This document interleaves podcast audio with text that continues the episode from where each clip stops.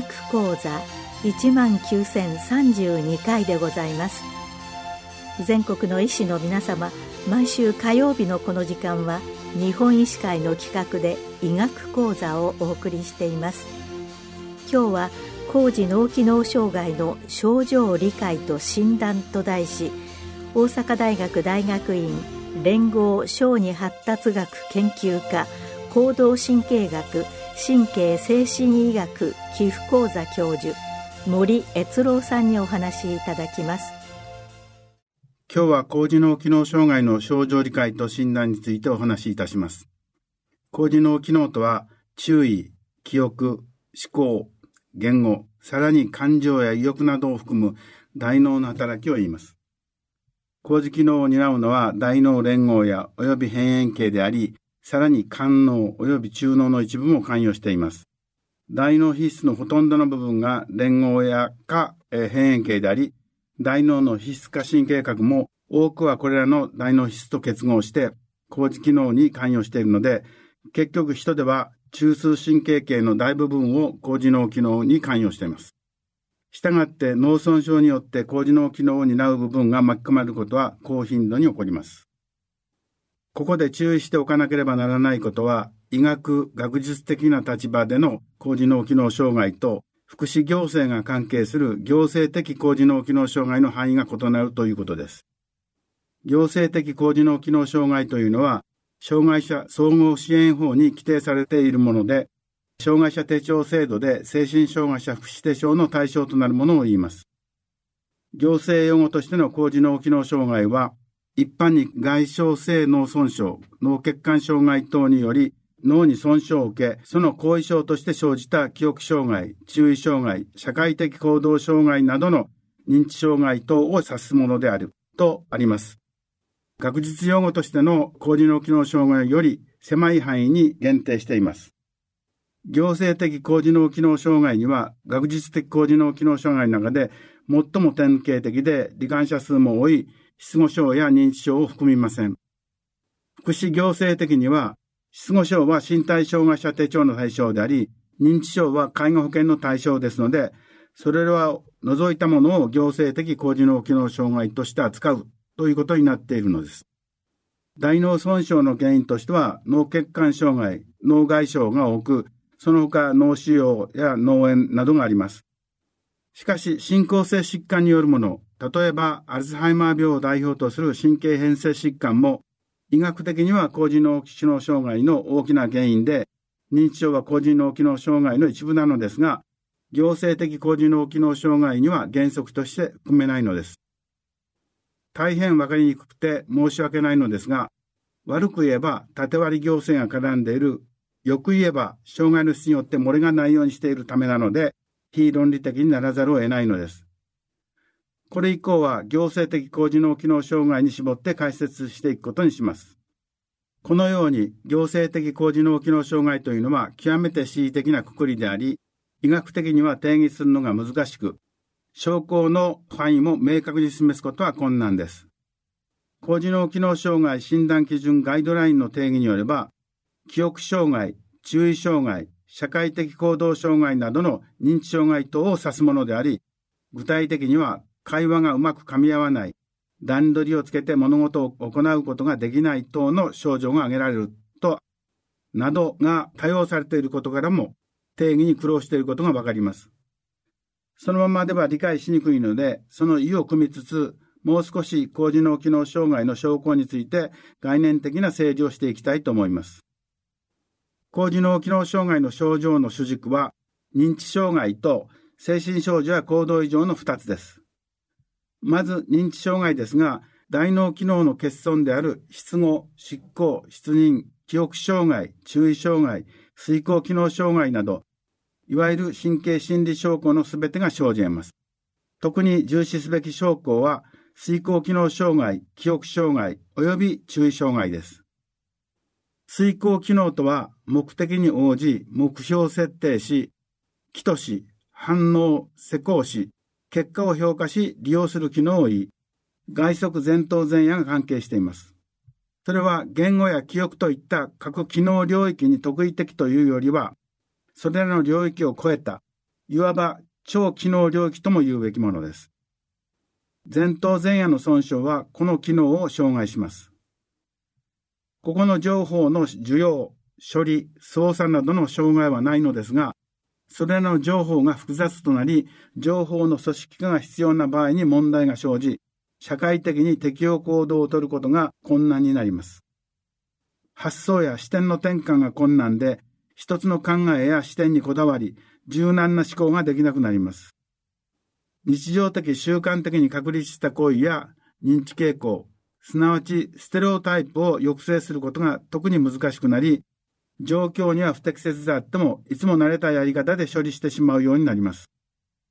このような以上は、高次脳機能障害ガイドラインでいう社会的行動障害の一部をなします。記憶はいくつかの下位機能に分類されますが、ここでいう記憶障害は、日々の出来事を記憶として貯蔵し、後に再生させる機能、すなわちエピソード記憶の障害を言います。一般的には健忘と呼ばれます。錯話と記憶錯誤、時間や場所など現在の状況に関する見当識の障害を伴うことがよくあります。記憶に関わる神経機構が損傷された時点よりも、新しい情報の記憶障害を前向性健忘と言います。記憶することの障害であり、障害されるのは近似記憶、すなわち数分から数日程度までの間の時間の記憶です。一方、その時点よりも前の情報の記憶障害を逆行健忘と言います。記憶したこと、つまり思い出の障害であり、障害されるのは遠隔記憶、すなわち数日間以上より前の記憶です。通常は前後健忘と逆行健忘の両方が障害されます。前後健忘のみで、逆行健忘を伴わない健忘症候群の例も少なくはありません。逆に逆行健忘のみの例は非常に稀で、多くは心因性で、脳損傷に起因するものではないので、高次脳機能障害には含めません。人のエピソード記憶は大脳の一つの領域に極在しているのではなく、海馬を含む内側側頭葉、視床前部、前脳基底部を含むネットワークを基盤としています。これらの部位に限局した病素は小さくても強い前向性健忘をもたらします。いずれが損傷されても基本的にはほぼ同種の健忘が生じます。海馬を含む内側側頭葉は脳挫傷によって起こされやすい部位です。また単純ヘルペス脳炎、低酸素脳症、低血糖性脳症でも起こされやすく、そこに限局した病巣では純粋健忘症候群をきたします。視床は高大脳動脈系の脳梗塞、視床出血、ウェルニッケ脳症などで侵されます。また、外傷によって生じる微慢性軸索損傷の後発部位の一つです。前脳基底部は前交通動脈瘤の術後にしばしば損傷され、出来事の時間的前後関係が侵されているということを特徴とします。注意とは、認識の中で特定の刺激に対して感受性を高めて、意識の焦点を当て、感覚入力を潜在的に最も有益なものを含む狭い範囲に限定する機能を言います。したがって注意の概念は幅広く、覚醒水準のレベルから随意的、意識的な目的を持った行動のレベルまでが含まれます。注意の神経基盤は脳幹から視床、大脳基底核、大脳辺縁系、連合野まで広く分布するネットワークです。したがってほとんどの脳損傷で多かれ少なかれこれを巻き込み、何らかの程度の注意障害を伴います。また、複数の神経伝達物質が関わっているので、様々な領域の脳損傷で様々なタイプの注意障害が生じます。脳幹の上行性、毛様不活系の損傷では、注意の深さ、持続性、範囲の障害など、覚醒水準の注意障害が生じます。反省・視床投射系の損傷では、注意の選択性、集中性、安定性の障害が生じると言われています。脳幹や視床は脳梗塞や脳内出血でよく損傷されますが、外傷による微慢性軸索損傷の後発部位でもあります。注意機能は右大脳半球が優位で、右大脳半球は両側の外空間に、左大脳半球は体側のみ、すなわち右側外空間にのみ注意を向けています。左大脳半球の損傷では失語が生じますが、注意障害はそれほど重篤ではありません。一方、右大脳半球損傷では体側、つまり左側に向かう注意の障害、すなわち反則空間無視、および全般性の注意の障害が生じます。頭頂葉の損傷では空間的な刺激の低に関連した注意の障害、一側とりわけ右側の損傷で体側の反則空間無視を生じます。前頭葉の損傷による注意障害では随意的に引き起こされる行動の選択性の障害であり、複雑な行動の計画的な遂行ができなくなり、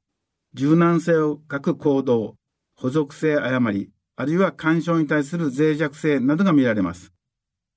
帯状回は注意のネットワークの辺縁系部分であり、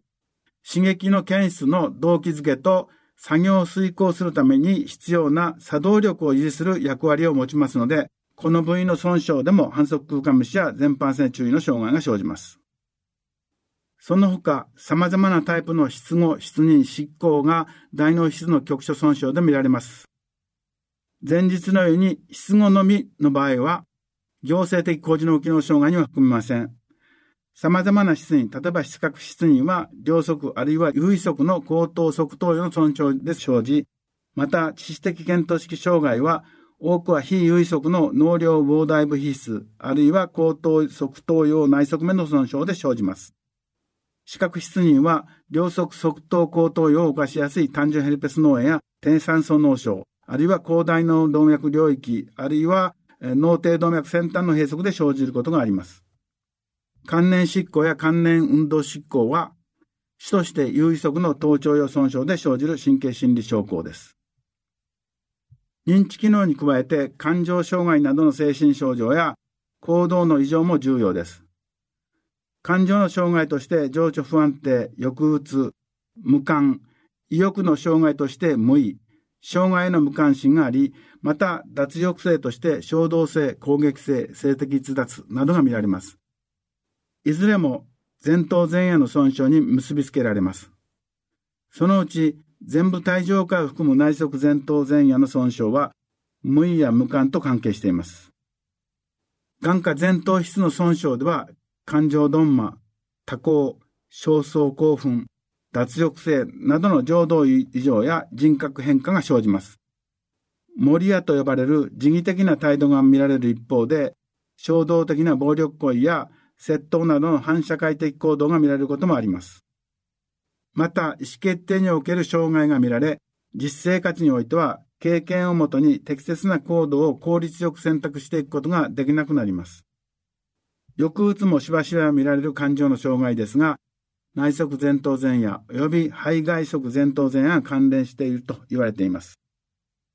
このような行動面の異常は、遂行機能障害と重なり、結果として社会的行動障害、あるいは個人の心理面での特性や人柄、すなわち人格変化として表現されます。じゅうきゅうせいきにハーロー博士によって報告された有名なフィネアス・ゲージの例は、友人たちが受賞後にもはやゲージではないと評したとされていますが、そのことは前頭前野の損傷で人格が変化してしまうことを端的に示しています。さて、高次脳機能障害の診断にあたって、まず脳損傷があったという事実とともに、前日の症候のどれに該当するのかを明確にすることが求められます。基本は詳細な病歴の聴取と現象の把握に基づいて行われます。加えて脳損傷が存在するということは、画像診断によって裏付けることができます。神経心理学的検査の結果は、認知機能障害の診断の参考になります。高次脳機能障害診断基準ガイドラインでは、神経心理学的検査で認知障害を示すとともに、画像や脳波などにより認知障害の原因と考えられる脳の基質的病変の存在を確認することが診断の要件とされています。画像所見と証拠が臨床病理学的に関連付けられれば、診断は強固なものになります。特に画像診断は、類似した症候を示す機能性の精神疾患、例えばうつ病性障害、解離性障害、心的外傷後ストレス障害、心気症あるいは詐病との鑑別に有用です。器質的脳病変が確認できるかどうかで診断に大きく影響しますので、画像診断法は適切なものを選ぶ必要があります。小さな病巣は シーティー スキャンでは簡単に見逃されます。小拘束巣を見つけるには高解像度の エムアールアイ が必要であり、小拘束巣を見つけるためには高解像度の エムアールアイ が必要であり、小出血巣を見つけるためには ティーツー スター画像や直列強調画像が必要です。また、慢性期の画像では病変の痕跡が消失していることがありますので、急性期の画像を取り寄せる必要もあります。最後に、高次脳機能障害の診断と、障害者手帳申請について簡単に触れておきたいと思います。高次脳機能障害の診療には、一部の脳神経内科、脳神経外科、精神科、リハビリテーション科が対応していますが、神経心理評価や画像診断、さらに薬物療法やリハビリテーションなどかなり専門性の高い技術が必要です。各都道府県は一つ以上の高次脳機能障害者への支援拠点機関を配置しています。高次脳機能障害に対応可能な医療機関のリストなども公表されています。高次脳機能障害は精神障害者福祉手帳の対象ですが、他の福祉施策、特に介護保険とも関係しています。よんじゅっさい未満であれば精神障害者福祉手帳を利用します。ろくじゅうごさい以上、すなわちだいいち号被保険者であれば基本的に介護保険を利用します。やや複雑なのはよんじゅっさい以上、ろくじゅうごさい未満のだいに号被保険者です。原因が脳血管障害であれば高次脳機能障害として精神障害者福祉手帳、血管性認知症として介護保険のどちらも利用できます。原因が神経変性疾患の場合には基本的には介護保険で対応しますが、若年性認知症として精神障害者福祉手帳を利用することもできます。今日の話が皆様の診療のお役に立てれば幸いでございます。今日は高次脳機能障害の症状理解と診断と題し、大阪大学大学院連合小児発達学研究科行動神経学神経精神医学寄附講座教授森悦郎さんにお話いただきました。